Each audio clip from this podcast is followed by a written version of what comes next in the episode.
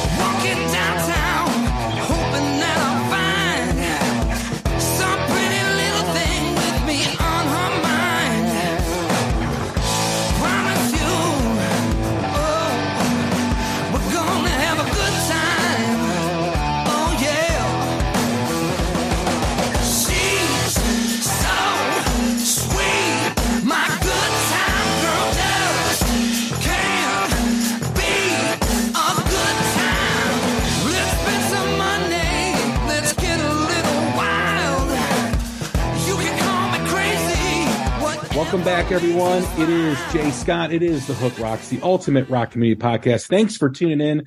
Thanks for stopping by. Thanks for listening once again. I always appreciate whenever you do give the Hook Rocks a listen.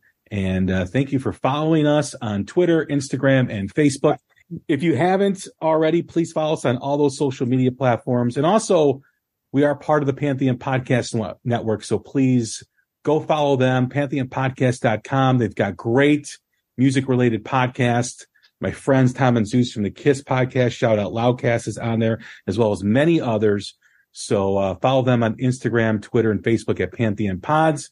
And don't forget to set your app to automatic download so you get the latest episode of the Hook Rocks right to your door. We've had some awesome episodes over the last month, or really since the start of the year.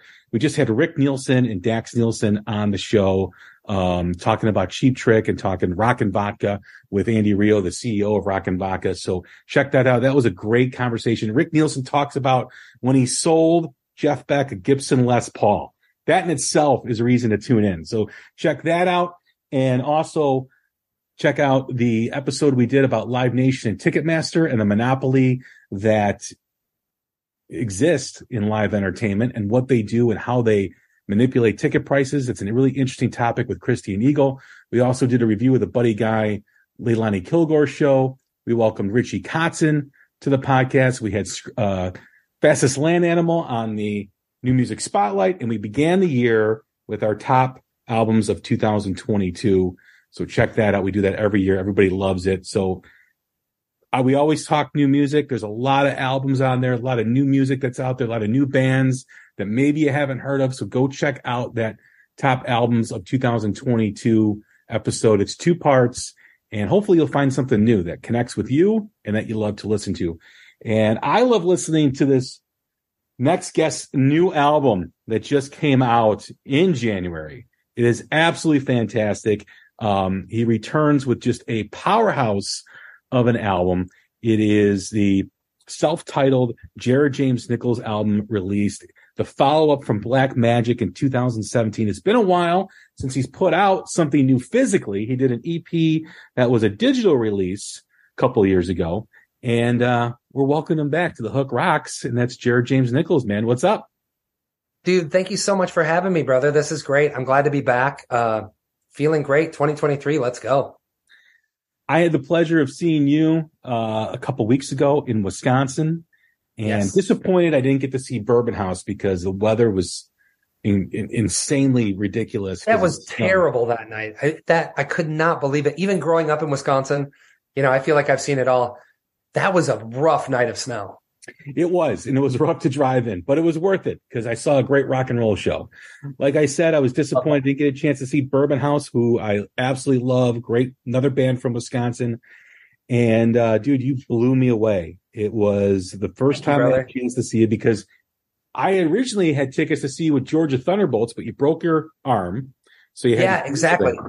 and um, got a chance to see it, man. And my mouth dropped about a dozen times. It was absolutely phenomenal. Oh, Your tone, your playing was great.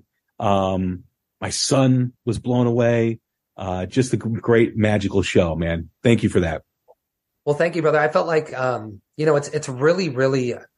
This might sound funny, but like I know that's your first time seeing me, but I feel like, you know, as a musician, you go through all these chapters, and where you're where you're finding me and where you're seeing me now is kind of a funny place because I feel like now it's like I'm really finding my lane and finding, especially in the live environment, with this new record, playing it live, top to bottom.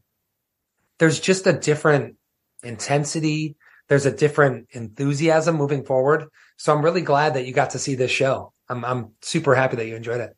I'm really glad that I got to see you perform all the songs on the Yeah. album because that's rare in itself. Usually bands do that when they're doing shows like this where they're showcasing the new music. But once you start touring, you probably pay, play half the album, maybe a little bit more than half, but you don't really get the full scope of the music. And it was really cool Right. to see that you play that and uh, really enjoyed hearing that. So thank you for for doing that. Of, of course, man, it's it's cool too because like like we, you were saying before, you know, I hadn't released a record since 2017, which feels like it was forever ago. So when we went in with the mindset for this record, I wanted to have a record that served as like the live menu for the show. I wanted it to be like legit. We can start from the top and go all the way to the bottom and take the listener on whatever journey we're going to take them on that night through these songs. So for me, it was like, it was really cool to make an album that had a flow to it and to play that live. It's, it's really, really fun. You mentioned chapters in a career in, in music, and an artist has chapters. I always use the term like a diary entry, you know, with, Right. with, with the music. And when you look back at that diary entry and you see the music and you, and you can kind of feel what that artist was going through. When you talk about this and and when you, as you just explained, what does that mean? Like, where does, where does this music start with the chapter and where does the previous chapter end? It's funny because this, this chapter started March 14th, 2020. Like as funny as this is, I was, I was packing today because I'm leaving tomorrow for Europe, right? I went and grabbed my passport. The first time I've had to grab it since March 14th, 2020 when I came home. We were in uh, Switzerland. We were on our first headline Europe run. It was going great. And uh, like everyone, we got sidelined, sent back home. We were thinking it was only going to be a few weeks, but I quickly found out that I wasn't going anywhere. So this chapter truly began writing these songs kind of out of something for me to do to like help with my anxiety when I got home at that time. So these songs started to come out, songs like Skin and Bone, Bad Roots. I was writing these songs because I just needed like some sort of coping mechanism playing guitar. The chapter that it kind of left off of was this really safe spot I felt like I was at. It was almost like I was touring. I was playing songs and music that I loved. I, don't want to say I was going through the motions, but I was, I was just kind of in a, in a hamster wheel. I was feeling comfortable doing what I was doing. I, I thought to myself, you know, in due time, I'll get here I'll get there. I was just kind of seeing what was right in front of me. With this, this newer chapter, it was almost like I took a step back out of the past eight years of touring and building up. And I said to myself, who, not who do I want to be, but where do I want to go as an artist? Not only as a guitar player, but as a songwriter, as a, a sonic force. What do I want to do? It was the first time in forever I had those feelings. So I really tried to dig deep and say, you know, do I, do I want to hone down that blues road? Do I just want to do the strict blues rock thing, but I just kept feeling like I, I had more to say. So kind of, you know, this chapter, it, it, it's kind of me opening up a lot more as a musician, as an artist. I feel as if I'm able to give a little bit more shades of all of the sides of me as an artist, which I feel like is really cool. And also, it's the most reckless and the most creative I feel like I've ever been. When you talk about comfort, how let, us talk about the pros and cons of that. How positive is it for an artist to feel comfort? And then also, what's the negative side of feeling comfort? Great question. So the, I feel like the positives of it are are just that. It's like you're almost like everything's okay. It's like it's like you're you're comfortable enough in your own skin where you said, okay, I've been through this, I've gotten to this point, and yeah, I could really push myself out on a limb, but I'm okay here. I feel I feel like I have my bearings. I feel like I have a grasp at my career, playing shows, getting my name out there. But kind of that double edged sword, like you said, because it's like when you get comfortable in a relationship, your standards, whether you know it or not, they start to kind of slip a little and you start to say, Oh, it's okay. I'll, you know, I'll get back up there. Or, you know, maybe you have a bad show or, you know, you're not playing as maybe inspired as you once were. You say, Oh, it's just, you know, I wasn't feeling it tonight. And I understand everyone goes through that as, you know, artists, but when you are put in a stressful situation, I think like anything in life, where it's almost as if your back's against the wall. It's like with with with the new music for me and kind of pushing myself even harder to say, no, Jared, you're gonna you're gonna you're gonna go out, and you're gonna figure this out. It gave me this this sense of like almost like a new perspective, a new lease on everything that I've done. So it's almost like I stripped away this like comfort zone of of going, yeah, I know I can go here, I can tour here, I can play these songs. You know, Jared, the guitar guy, we can do this. With this record, it was more like, no, man, go out on a limb and go truly try and find yourself. And it was kind of scary too, because a lot of times, you know, making the record, I looked, I would look and say, am I, am I doing the right thing? Is this the right move or should I pull back here? Is this too heavy? Is this too, you know, like you start second guessing yourself as an artist, which I think is very easy to do because for me, it's like I'm always thinking about this stuff. Like most creatives, you're always thinking about like, what am I going to write next? Or how do I make this better? Or how do I grow here? So being comfortable is a good thing. I think that's a good thing in life for people to have. But for this new chapter, I really wanted to push myself and see how far I could kind of go out on a limb and see if I could hang on. How do you force that? Because having comfort is is nice, right? I mean, it's absolutely. You know, I mean, the stress is not there, but when you want to grow as an artist, you got to kind of force yourself out of it.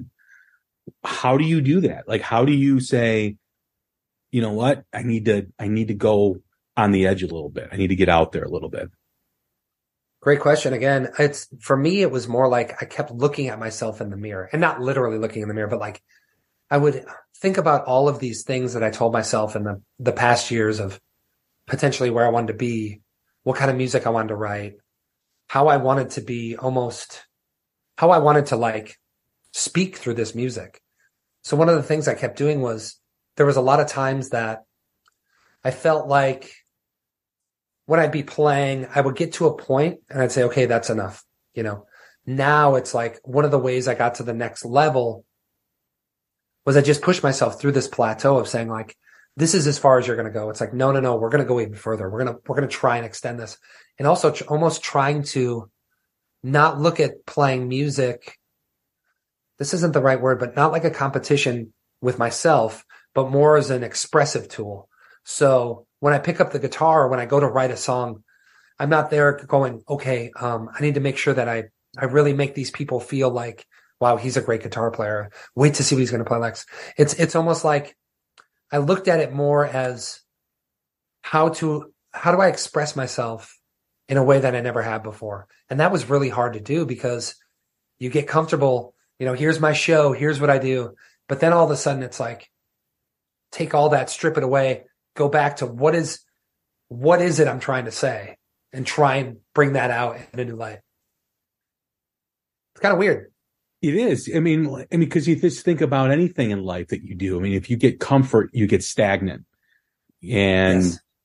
you you kind of more or less mail it in. And we all know, you know, uh, bands that have reached the heights of of their popularity for years and been around for decades. When they kind of get into the back end of their career, it's very easy for them to mail it in. Very easy for them to Totally. be comfort because they're basically making an album as a tool for touring and playing these stadiums and all that stuff. That's a whole nother conversation. But as you as an artist that is still growing their audience, you know, mm-hmm. and and trying to trying to to find inspiration, it's it's exciting to do that. It's dangerous and it adds to that exciting element. You know, when when do you know, like you just said, you know, usually you'd stop, but then you just kept going. When do you know that you've squeezed all that, squeezed the sponge where all the waters come out? I've I've I've kind of felt like now that I'm playing these songs live and like I'm seeing it through cuz like the the big hurdle, the first big hurdle was I want to make a record that was made like my favorite records. I want to make a record basically live to tape. I don't want to use a computer. I don't want to use auto tune. I don't want to have it fixed later. I just want to play it as I was intended to play it, right? So that was like the first hurdle was like making the record. Then it was like, all right, the songs, make the record, see that through. And now it's like the vision of playing these songs live and being able to take what we did on that record and try and grow it, stretch it even more for the live show. So it's hard to say when I'll know yet, when I've completely squeezed it through. But my hope is that through this next year of touring and, and really, you know, putting myself out there and just being uncomfortable in the best way possible, you know, touring, playing these songs night after night, they will continue to stretch and grow. And as an artist, I will be able to see growth within that.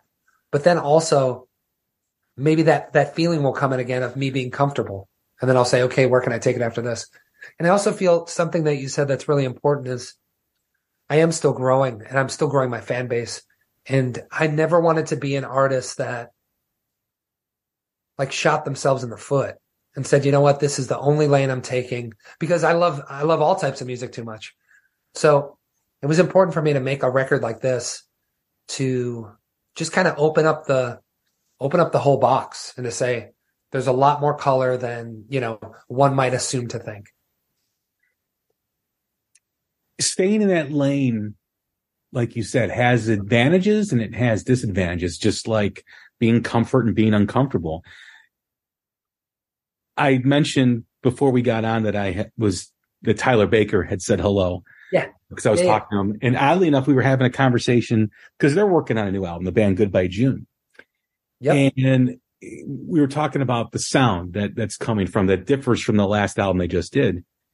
And he was talking about the approach they did. And, and my comment to him was, I love when a band does that. I love when a band tries to find growth, tries to Yes. find something different. There's only one band, and I've said this several times on my podcast. There's only one band that can do it the same on every album, and that's ACDC. yeah. You know, and, and They we all love them. We love them for it, right? I mean, it, it works. Hundred percent. Yeah. Absolutely. And, but I love when a band, and sometimes it doesn't always work. Sometimes, you know, there's, there's, there's a step back, you know, and they've got to regroup and that's great. I'd rather have an artist I love, like yourself or other bands, you know, take that chance and put themselves out there because as a listener, that excites me just as much as it excites you creating because it's like, all right, what are you, what are you doing now? So I appreciate that. And I think most fans appreciate that.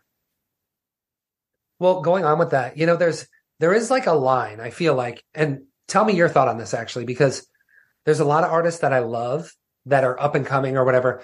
They'll put something out and I'm like, this is awesome. I love this vibe. But then all of a sudden they'll change genre or they'll change a little too far. And then I go, oh, I hope they can reel it in a little bit. And then they don't reel it in. So that was always a kind of a thought in my head too, where I was like, I want to continue to push myself like no other, but also find my own path within the the music I love, if that makes sense. Yeah, Instead of kind of it's a great point. across. Right, because you don't want to alienate fans with something completely different that doesn't even sound like you. You want to maintain Right. your integrity of your sound, but also do things that are that are different, a different approach, a different way of phrasing on a guitar, a different way of, of attacking the note um, or the riff. Um, you know, I, I'm not. I- I, don't want to keep name dropping, but I mentioned Rick Nielsen. I, I mentioned Rick Nielsen at the beginning of the episode, and he said something great in the interview that I just did with him that there's only 12 notes on a guitar. Right? Here, I got you, buddy. Rock, there you go. He gave me this when I was at his house. He goes, "Here, use that paperweight." Thanks, Rick. Rick's great. Rick's great. But but he mentioned, you know, there's 12 notes on a guitar. And I've often talk about the limitations of a guitar, right? Like, like there's only a certain amount of notes, but it's up to the guitar player of how he approaches it, how he phrases it, how he plays it, the tone that he's that he's chasing and everything. And that's what makes guitar my favorite instrument because there's so much uniqueness that goes on with a limited instrument. Absolutely. Absolutely. I, I was talking to someone this morning, actually. I was doing this. I was asked to do this thing about the Les Paul, right? Like through the generations and all these different players, like basically how I stayed inspired by the Les Paul. And the one thing that I kept saying was it's such a tried and true instrument. Like we can all picture a Les Paul in our head and it's for more or less hasn't changed in the past 70 years, 70 plus years but there's something about the player, what they see, what they feel, what they're trying to speak through the instrument. And I think that's what's so cool about the guitar is I was I was kind of saying this about Jeff Beck, but I never met Jeff. I never got to meet like Eddie Van Halen. I never got to meet these guys, but I feel like I knew them. And I feel like I always had conversations with them because of the way they spoke through the guitar. So I know this seems really weird, maybe, but like all my favorite guitar players, I feel like I know them because I hear their personality through their playing. And it's like, that's the, the conversation I've had. So going back to Rick's point, yeah, the guitar is so cool because it's all about the player trying to chase that sound and chase that, get that like lightning in a bottle, get that spark. And that is the reason I think to moving forward that the guitar will always be such a huge piece of not only rock and roll, but just music in general, because it's such a human user friendly instrument that it's like, there's something about it that nothing else can do. when I hear guitar and I hear a player, and you mentioned, you know, knowing the player, right? I enjoy when I feel what that person, that player's feeling and going Yes. because Yes. what you're surrounded by, what period of of circumstance that you're having in life affects how you play, affects the notes, affects the bends, affects all that stuff. And and I love it when you you you feel like you you you know what a guitar player is going to play and what they're going to do, and then they they there's this added layer or or the depth is deeper because Yep. they're they're they're going through something, whether it's joy, happiness, sadness, whatever, anger. And I always one of the things I always say is out of something bad, something good happens. And when you know when a, when an artist is feeling anger or sadness, I believe that their playing becomes so much better because of that feeling, because that emotion, because man, they're they're they're trying to speak and express themselves through the notes, through the playing, and it's a remarkable how you can tell if someone's playing sad, angry, happy, whatever. It's it's you got to really listen, you got to really pick it up, but it's there. Yeah, there's there's that's a great point. There are a lot of players that, that like I like certain records or certain recordings out of their career even because I could tell like especially I don't know what it is. I'm a sucker for early recordings. when someone's really trying to break through and when someone's really trying to say, you know, the past 10 years, 15, 20 years of their life, they're trying to get it out and express that to get to the next level. There's a hunger, there's like an urgency, and it's a beautiful thing, man. Like, I love like listening to early Stevie Ray Vaughan bootlegs because like you can hear him coming into his own.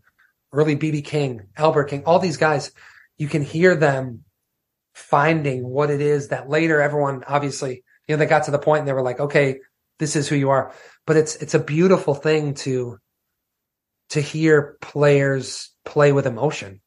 And I think that that's something that is oftentimes kind of looked past because a lot of people go, oh, whatever, you know, it's guitar, guitar, blues guitar, whatever.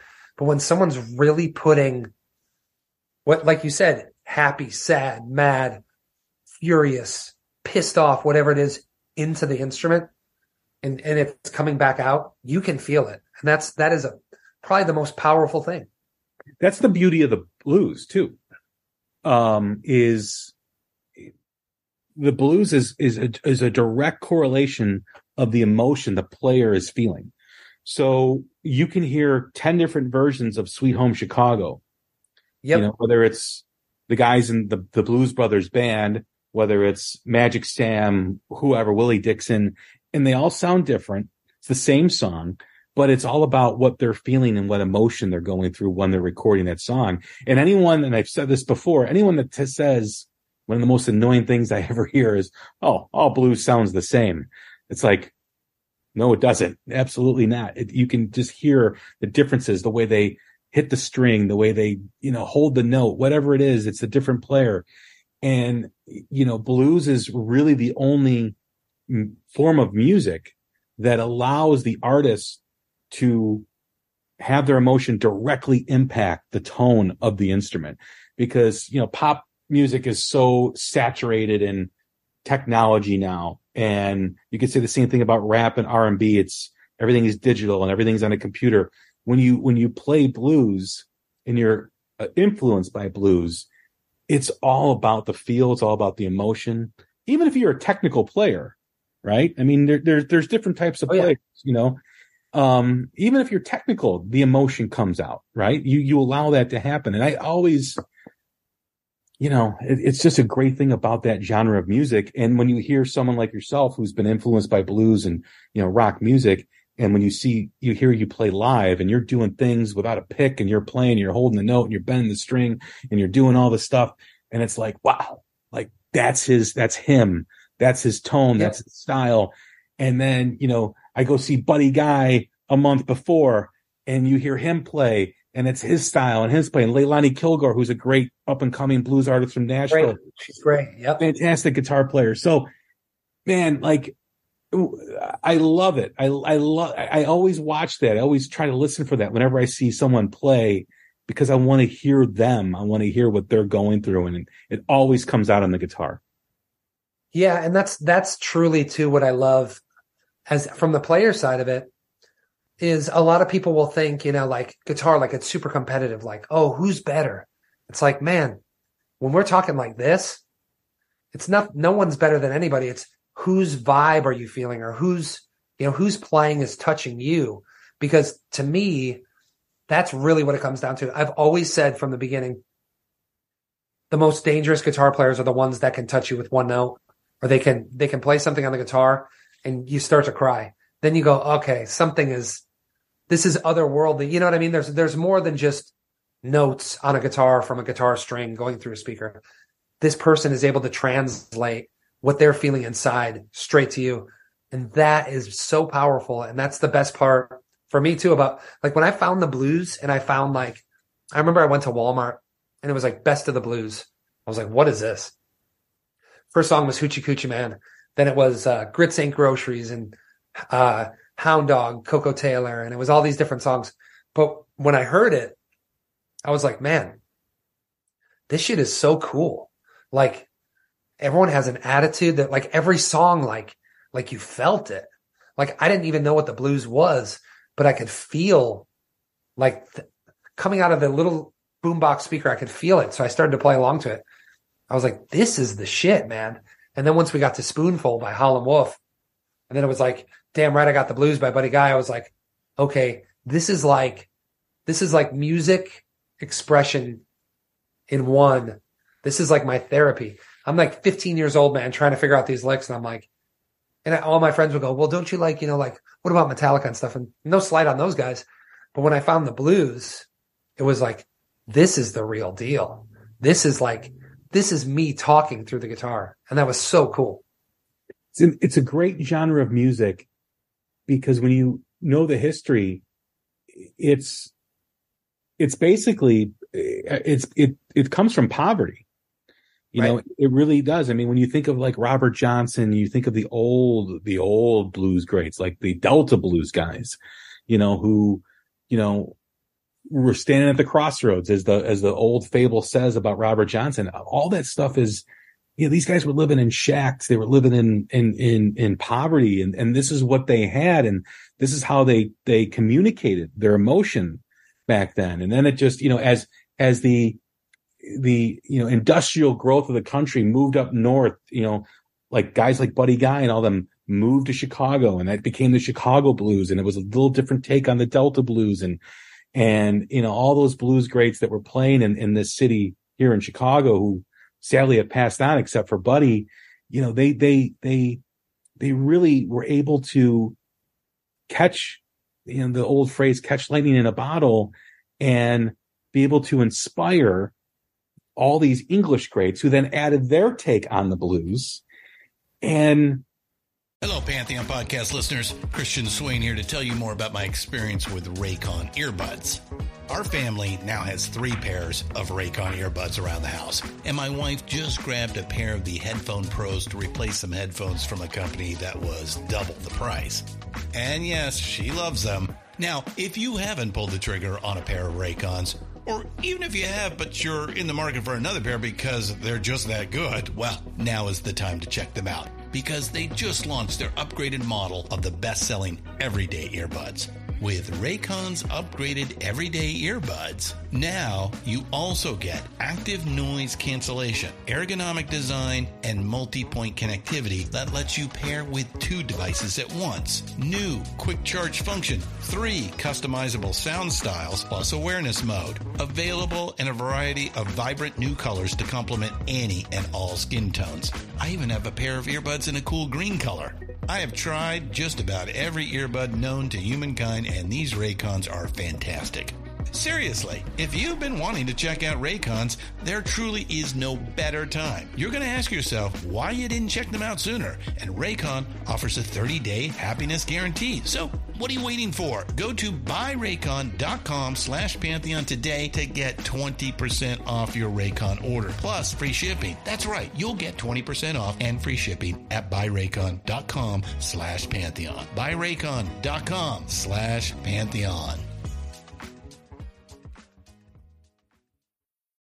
Hey folks, Stefan Shirazi and Renee Richardson here from the Metallica Report. And we are proud members of the Pantheon podcast family, where the best of music and podcasts unite. We've got something pretty cool for you. We're giving away an exclusive Metallica merch package worth over $250. That's a whole lot of scary guys, skulls, M72, and other sought after Metallica swag.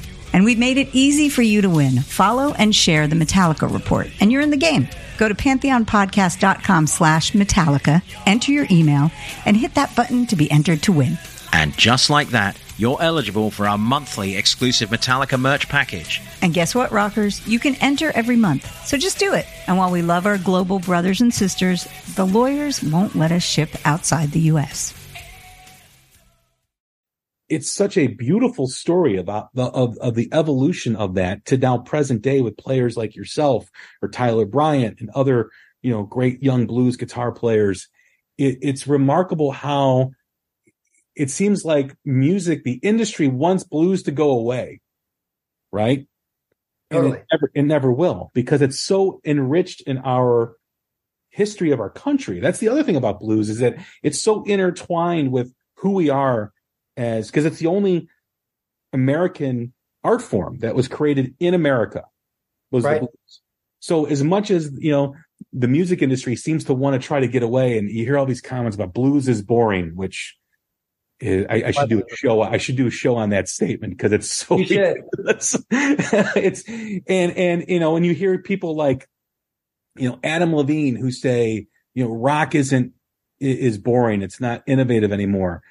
And then, you know, my question to that is, well, what's innovative? Are you talking pop music that everything is so layered in technology and Totally. tuned and all that stuff and samples and everything? What's so innovative about that? That's not even real music anymore. And the lack of appreciation for it is a disturbing, but you know, I had Mags on from, from, uh, GA20, a great, Yep. and, and he said that blues has a problem marketing itself. And maybe there's some truth to that. Maybe there is. Yeah.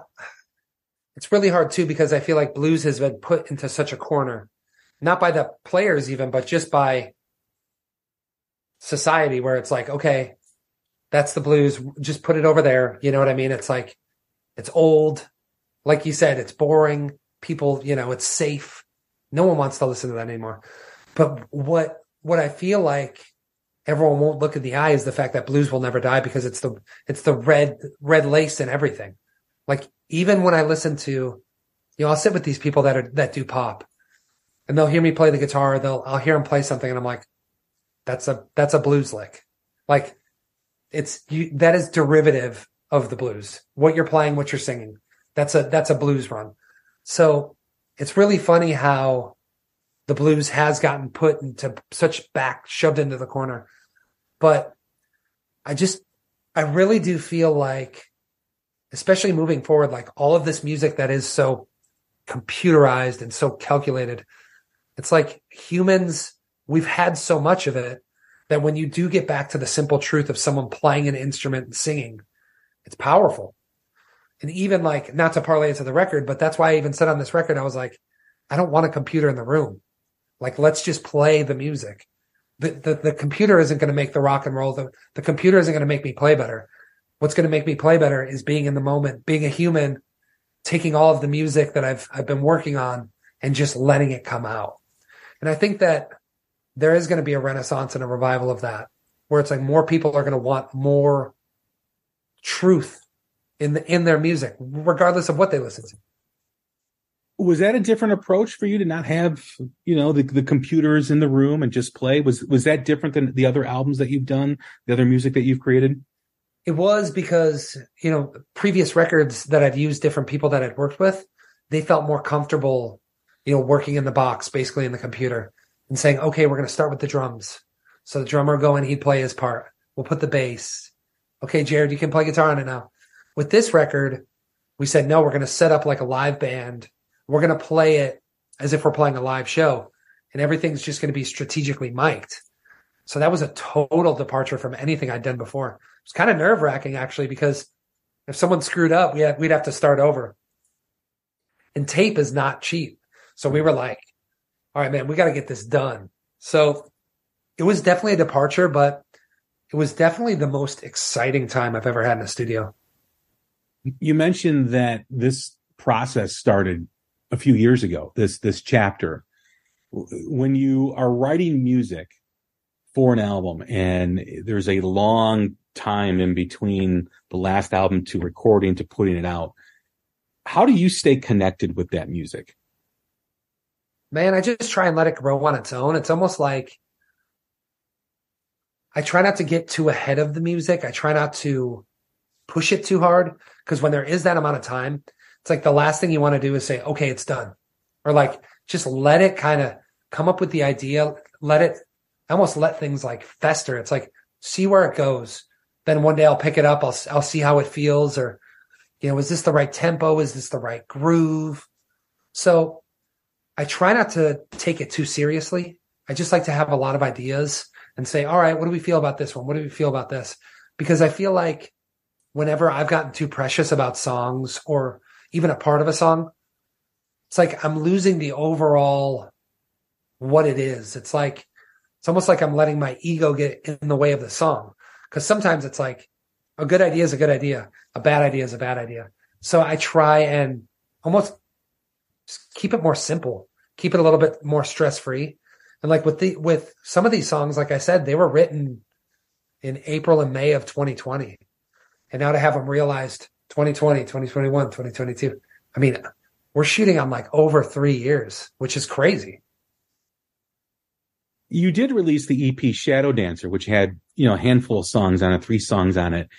Was all that recorded while you were pursuing this album, this new album? That was recorded right kind of in pursuant of the record, but we did not have all the material done for the record. So what we wanted to do was we wanted to release something. And that was kind of like our, it was like a test to see how we liked recording in that way. That was the first time we went to the studio, basically set up, no computer, just went in like with an old tape machine and said, let's see how this sounds. So that was kind of our test to see if, if we wanted to continue to do that. And we all kind of loved it. So then it was like, once we had that in our mind, it was like, okay, cool.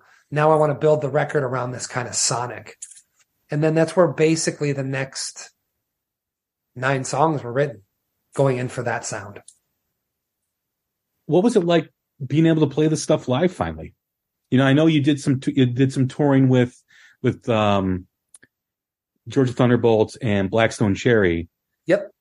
What was it like though to finally be on stage and play the album and the songs? It was weird. I mean, it was amazing. The the first time we did it was in Nashville at our, our album release show. And the, it was like it was like finally seeing it through. It was like uh it was like that moment where you're running through the slow motion. Do do do do do and they cut the line. You know, but like there was a few songs where I was so excited to play them live. And what was really cool too was like seeing people's reaction to the songs because a lot of a lot of these people they haven't heard these songs of course so we were like in real time gauging what people were into. That was really cool. And what's what's really fun too is like starting the record with that song my delusion and getting to that last song out of time.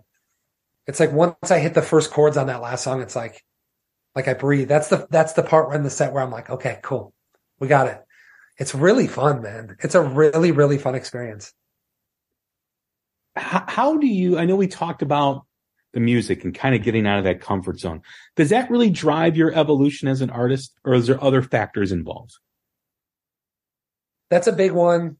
Other factors I would say are just always keeping my eyes and ears open, trying to soak up stuff like a sponge, man.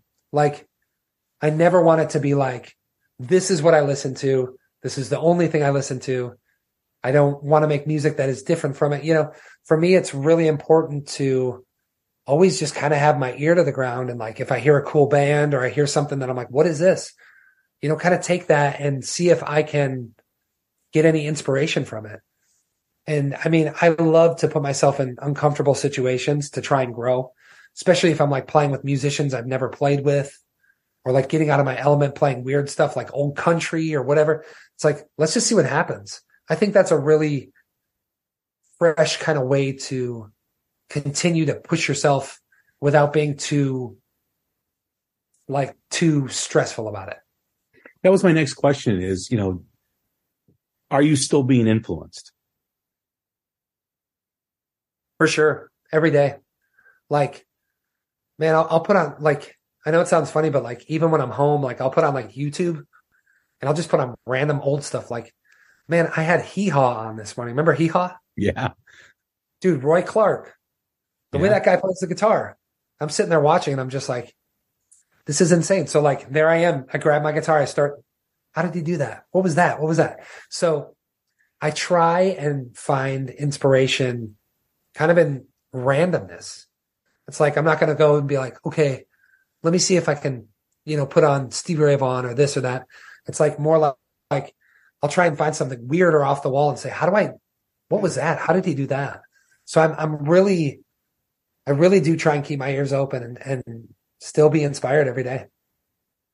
And those pickers, you know, when you, when you think of those guys, those rockabilly pickers and stuff like that, man, those guys can, I mean, what they do, I, I, you know, I can't even like comprehend how they're just doing that with their fingers and It's insane. yeah. There's, there is some serious craziness in that old school country world. That's like, that their, their chops are just out of control. I love it. For you, you don't play with a pick. How did you, how did that evolve? Was that always the way you played, or was that is it di- is it different? Well, actually, I'm a lefty, right? So everything I do is with my left hand, whether I'm writing. So when I first picked up a guitar, I was holding it like a lefty or like a lefty. So I remember I got a guitar lesson when I got my first electric guitar and the guy goes, dude, you have to flip the guitar. So I'm holding it like this. And he's like, yeah, this is, this is the way you're going to want to play because you're not going to be able to find a lot of good left-handed guitars. You know, the, uh, it's, it's just going to be a lot easier for me to teach you, blah, blah, blah. Right. So I get this guitar and I'm holding it like this. And then he passes me a guitar pick and he's like, here, use this. So I'm sitting there and I'm like, this sucks. So long story short, I set the guitar pick down. I just start using my thumb. He's like, dude, that's not going to work. If you want to play electric, you got to use a pick. I was like, yeah, but I like the way this feels. So I kept messing with it. I was messing with the pick. And I'd say about a year into playing, I just dropped the pick because I was like, I had no thought I was ever going to be like a guitar player in my life. So I was, I was rather like, man, I just want to play and have fun. And I love to feel the string underneath my fingers. So that's how it started. And then I just started to kind of mess around with it. And I was one of those kids that play guitar for like anywhere from six to 10 hours a day. So I would sit there and I would just do these little drills and, you know, kind of work up Hendrix or different stuff with my fingers. And after a while, it was just like, it came comfortable. So whenever I'd go to figure something out, I go, okay, you're playing it like that. I'm just going to flip my fingers like this. So I was using thumb, index, middle ring, and I was able to figure it out. And um, years later, when I moved to LA, people were saying, Oh, you're that no pick guy.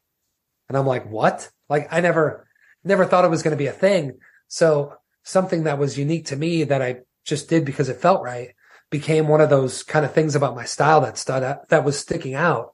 And it's pretty cool because now, you know, I feel like the way that I play, it's so me, like it's me and the guitar. And there's such a connection that I'm so glad that I never used a pick and I just did what I wanted to do. I've got a great idea for a tour, the no pick tour. You and Kotzen. Well, I, I have been talking to them about doing some winery dogs. So, so let's see what happens. That'd be great. Yeah. I mean, seriously. Yeah. I mean, when I saw him play without a pick, I'm like, what is going on? And then I saw you play without a pick and I'm like, what is going on? crazy, right? It is, it is, it's crazy, but it's also very, listen, you uh, know, any guitar player is artistic, but I just feel like there's, there's a lot more, as you said, truth to the artist, to the artistry of it when it's just, there's no separation between your fingers and the strings. There's nothing. It's just seriously. It's, Going back to the blues too, it was like I heard Albert King, and then I heard like Hubert Sumlin, and I'd hear you know Jeff Beck. I'd hear these people play without a pick, and there was like something a little bit Otis Rush. There was this weird. It was like more human sounding. It was like it, when they bend a string, it sounded more like a voice, and I just love that. So I automatically I was drawn to that, and I was like, okay, cool, yeah, this is what I'm gonna do.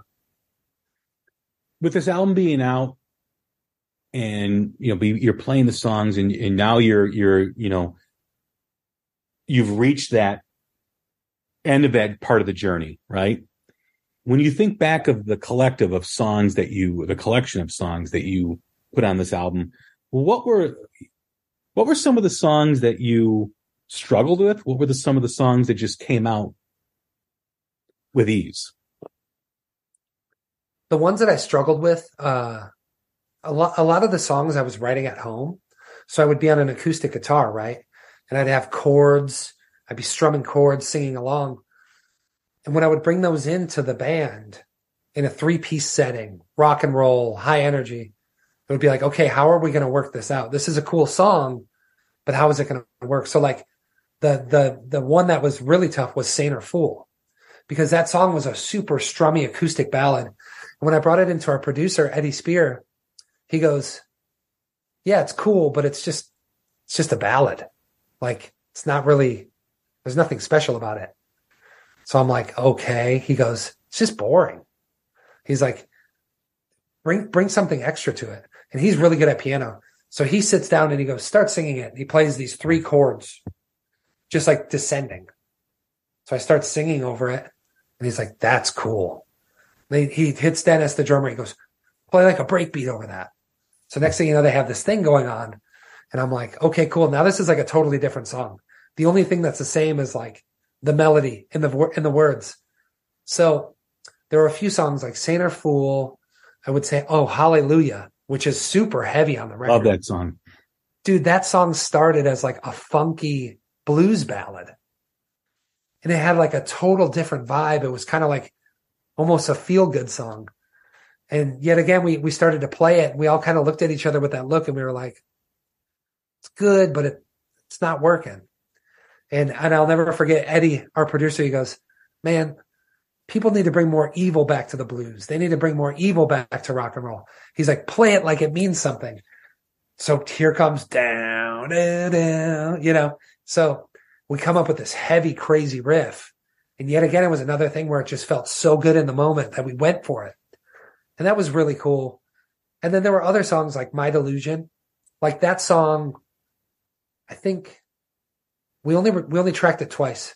And the, we took the second one because it was really, really on. There were songs like Skin and Bone, even songs like Out of Time, like we didn't have to work on them. They just kind of came out, which was really nice because we were all like the same wavelength. We had the parts. We felt good. And then it was like, let's just be in the moment and let the song kind of just take it where it wants. And that was really cool. When you find that, that magic moment when everything clicks with a song, right? Because you've been trying to figure out the right approach or the, you know, the lyric or whatever. And you have someone in there, the producer who's telling you, like you said, and it's boring. How, what's your reaction to something like that? I, I know with the, with the, the growth of streaming and being able to put a song out there, anyone can put a song out there, which is on one, Right. one hand great, on the other hand, not so great. And a lot of times when you hear music from new artists, you know, you, you, you hear that it needs more work, but unfortunately they have the wrong people in the room with them Right. that are telling them how great it is. Oh yeah, of course. How, is that important for you to find that voice, even though you don't want to hear it? Because it, you know, it, it can, it, it, it shocks the ego a little bit, you know, but, but you have to know as an artist and, and who you are that it's better for you, right? if it's someone that I really respect and um like with Eddie, like like he had he's worked on so many cool records, like everything from Chris Stapleton to Sturgill Simpson to the Rival Sons to Slash. Like he's been a part of so many cool things that I loved. So when he would tell me that, I would go, okay, but I would always bring it bring back to it like, what do you got? Like it's almost like, okay, shoot down my idea, but like what's your idea? So it, it is like a hit to the ego, but when I feel like when you're working with someone that you truly trust, you should be able to have that communication because if you almost have to walk on eggshells around someone that you're really trying to work with, man, that's frustrating. Like if, if someone can't do a part, like let's say like someone can't play the bass part and you're like, dude, this isn't working. Like I feel like you have to have that mentality as a team to say, okay, this works. This sucks. This is great. And that's the easiest way to kind of get stuff done. So with a guy like Eddie, when he would say that, of course I'd be like, oh, damn it. But, but I'd say, well, what do you got? Most of the time he'd come up with something that was just so cool. And I'd be like, I would have never thought of that. And then it brings such a different element to what we're doing. And it's just, it's, it's kind of a cool thing that it's almost organically that it just pops out of nowhere and it can take you on a completely different avenue, which can in turn make the song awesome. Yeah, I've always wondered what you know reactions are. You know, I've I've talked to different you know artists in interviews, and and it's always interesting to see what their reaction is of of their relationship with their producer, because you know it, it's a rocky journey when you're when you're Oh, holed yeah. up in in a, in a studio and you know you're you you've sweated over these songs before you bring them in, and you've demoed them, and you've you figure you've got something, and then someone says that needs more. Uh, it's boring. That's not good. It sucks. And I think what makes a great artist obviously is the talent and obviously is, is the the ability to create, but also the uh, the ability to understand what needs more and to listen to the right people. You know, I mean, I think that's it's it's it's so much so important to the growth of you or growth of an artist. Yeah, and I think a lot of people they they'll they'll quit too soon. Like if they get some bad feedback, they'll say, "Oh," and they'll just kind of bubble it down inside, and they'll just be pissed off. But the reality is, like, there's many times I've worked on stuff or worked with people, and they've gone, "This sucks," and and in turn, I'll say, "Okay, cool." I'll look back at myself and say, "What what sucked to them?" Or you know, how do I how do I take like a very unfortunate situation and kind of twist it to see where I can grow in it? And I think that, you know, going back to the start of this conversation about chapters, it's like this is just another chapter in learning how to grow and learning how to express myself more directly. Because there's many times I'd work with producers and I'd want to say something, but I couldn't get it out or I didn't know how to get it out right. So it's like every chapter is just an evolution of expression. I think that's a good way to look at it. Yeah, I, I always, you know, in, in, my life, whenever someone says that I've done something that wasn't very good or it sucked, I get like pissed and I want to prove that it didn't. Right. I want to be like, you know what? This, all, right, all right, it's that sucks. I'm like, all right, I'm going to do this and it's not going to suck and you're going to love it. You know, and, yeah, I, totally. and I focus everything about that, that moment. And I just, just get so motivated because no one likes to be told what they're doing sucks. Of course. And there's a lot of fuel to that fire that's really, really good. So like there's been many times that people would say some stuff and, you know, maybe they'd be like, Oh yeah, Jared, he's just a guitar player. You know, he's just a, you know, it's like, I have more to say than that. So I would use that as fuel to the fire to write songs, to, to push even harder, to speak who I am as an artist. It's, it's a really, really healthy thing to have that.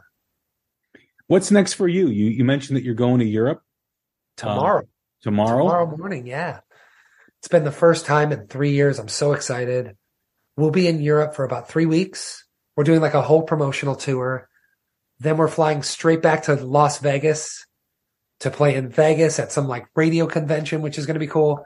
So I'm gone about the, the rest of the month. I think until the beginning of March. And then we're going to hit the States again, man. So it's, it's kind of like, it's like all, all the gates are gone. It's like, we're just going now. So it's, it's really exciting. What are some of the tour plans? Well, some of the tour plans right now, like I said, we're headlining uh, a bunch of promotional stuff across Europe, but then we're talking about coming back and it's really cool. I've never really done this. We're going to do like little runs. So we're talking East Coast at the beginning of March. Second week, we're going to go Midwest. Third week, we're doing a Southwest run. Then we're going to do a West Coast run. And then we were even talking about linking up with the winery dogs, doing some shows with them, going to play a few festivals, playing some shows with Skynyrd. There's a ton of stuff on the horizon, man. That's awesome. All between now and and and basically, I think the end of May. Last question for you. In terms of your music and your career, are you okay with where you're at in your career? Not saying that, you know, this is the height of it, but at this stage, are you okay where you're at with with everything? I think I am. And it's, it's weird to say that. It truly is. I feel like I just got this weight off of my shoulders by getting this record out. So it was like this, it was almost like I was carrying this for the past three years. And now it's like I kind of just pushed it out. And now it's like, okay, cool. Now I can go and I can play these songs and I can express myself. And the cool part about it is too, is the reception's been really great. So I can tell that people are really interested. People are excited about the record, the way it sounds, the way it feels, which to me, I mean, it, it makes me feel like, like it's validated. It's like, okay, cool. I'm really glad I pushed to get this record out, came out the way it did. So I'd have to say yes. But now there's going to be that other crazy part of me that goes, what's next? Where do I push to next? What, what am I going to do next to kind of take it? Well, not take it over the top, but what's the next next mountain to climb? So the next journey, the next man. chapter does, needs to be written, right? Exactly, but it's it's really fun and like I said, I'm I'm just having a blast being able to play these songs live and, and honestly just being able to play live. Like it just feels good. Yeah, I know you uh, did an encore of Crossroads with Pete Dankelson from Pete's Diary in Yeah. Chicago. That was great to see online, man. That was awesome. That looked like a lot of fun. Dude, Pete's the best. We we had such a blast and like like I hit him up. I was like, dude, I'm playing in Chicago. Come jam with me. And I couldn't make it for sound check. So Pete came down and jammed with the band. Pete's such a great little like he's so good. And he's so like playing with him is inspiring because after that I was like, oh yeah, now now I'm all fired up. So much fun. Yeah, he's a blast, man. I've I've seen his band play a couple of times, and they're fantastic. And his EP that he put out last year was just great too, as well. So All screwed up. yeah, dude, so good. fantastic. Well, hey, man, it's been fantastic talking with you, and Dude, thanks Yeah. so much. I, I, I always enjoy when you're on the show, and I can't wait to see you next time you come through Chicago. Um, look forward to it, and man, love the album. you, Continued brother. success with it, and uh, man, see you on the road soon. Dude, thanks for all the great questions and thanks for just a great conversation, man. Always, man. Well, hey, you're a part of it just as much as I am, so thank you for the conversation. Cheers. Can't wait to be back, dude. Absolutely. Everyone, that is Jared James Nichols. I am Jay Scott. This is The Hook Rocks. Thanks for tuning in. Check out his album, uh, the self-titled album that just came out in January. He's on the, all the socials. Just search up Jared James Nichols. You can find it in all the streaming service, but go buy the physical copy. Go buy the album, go buy the CD, whatever. Um, I know he's got the vinyl on sale at his shows, um, as well. And I bought the CD and the, and the vinyl. Um, You and rule, bro. and I am, I am, I am a better person for it. And you can too. you do it. So go check it out. All right, everyone. Take care of each other. Stay safe. We will talk soon. Thank you.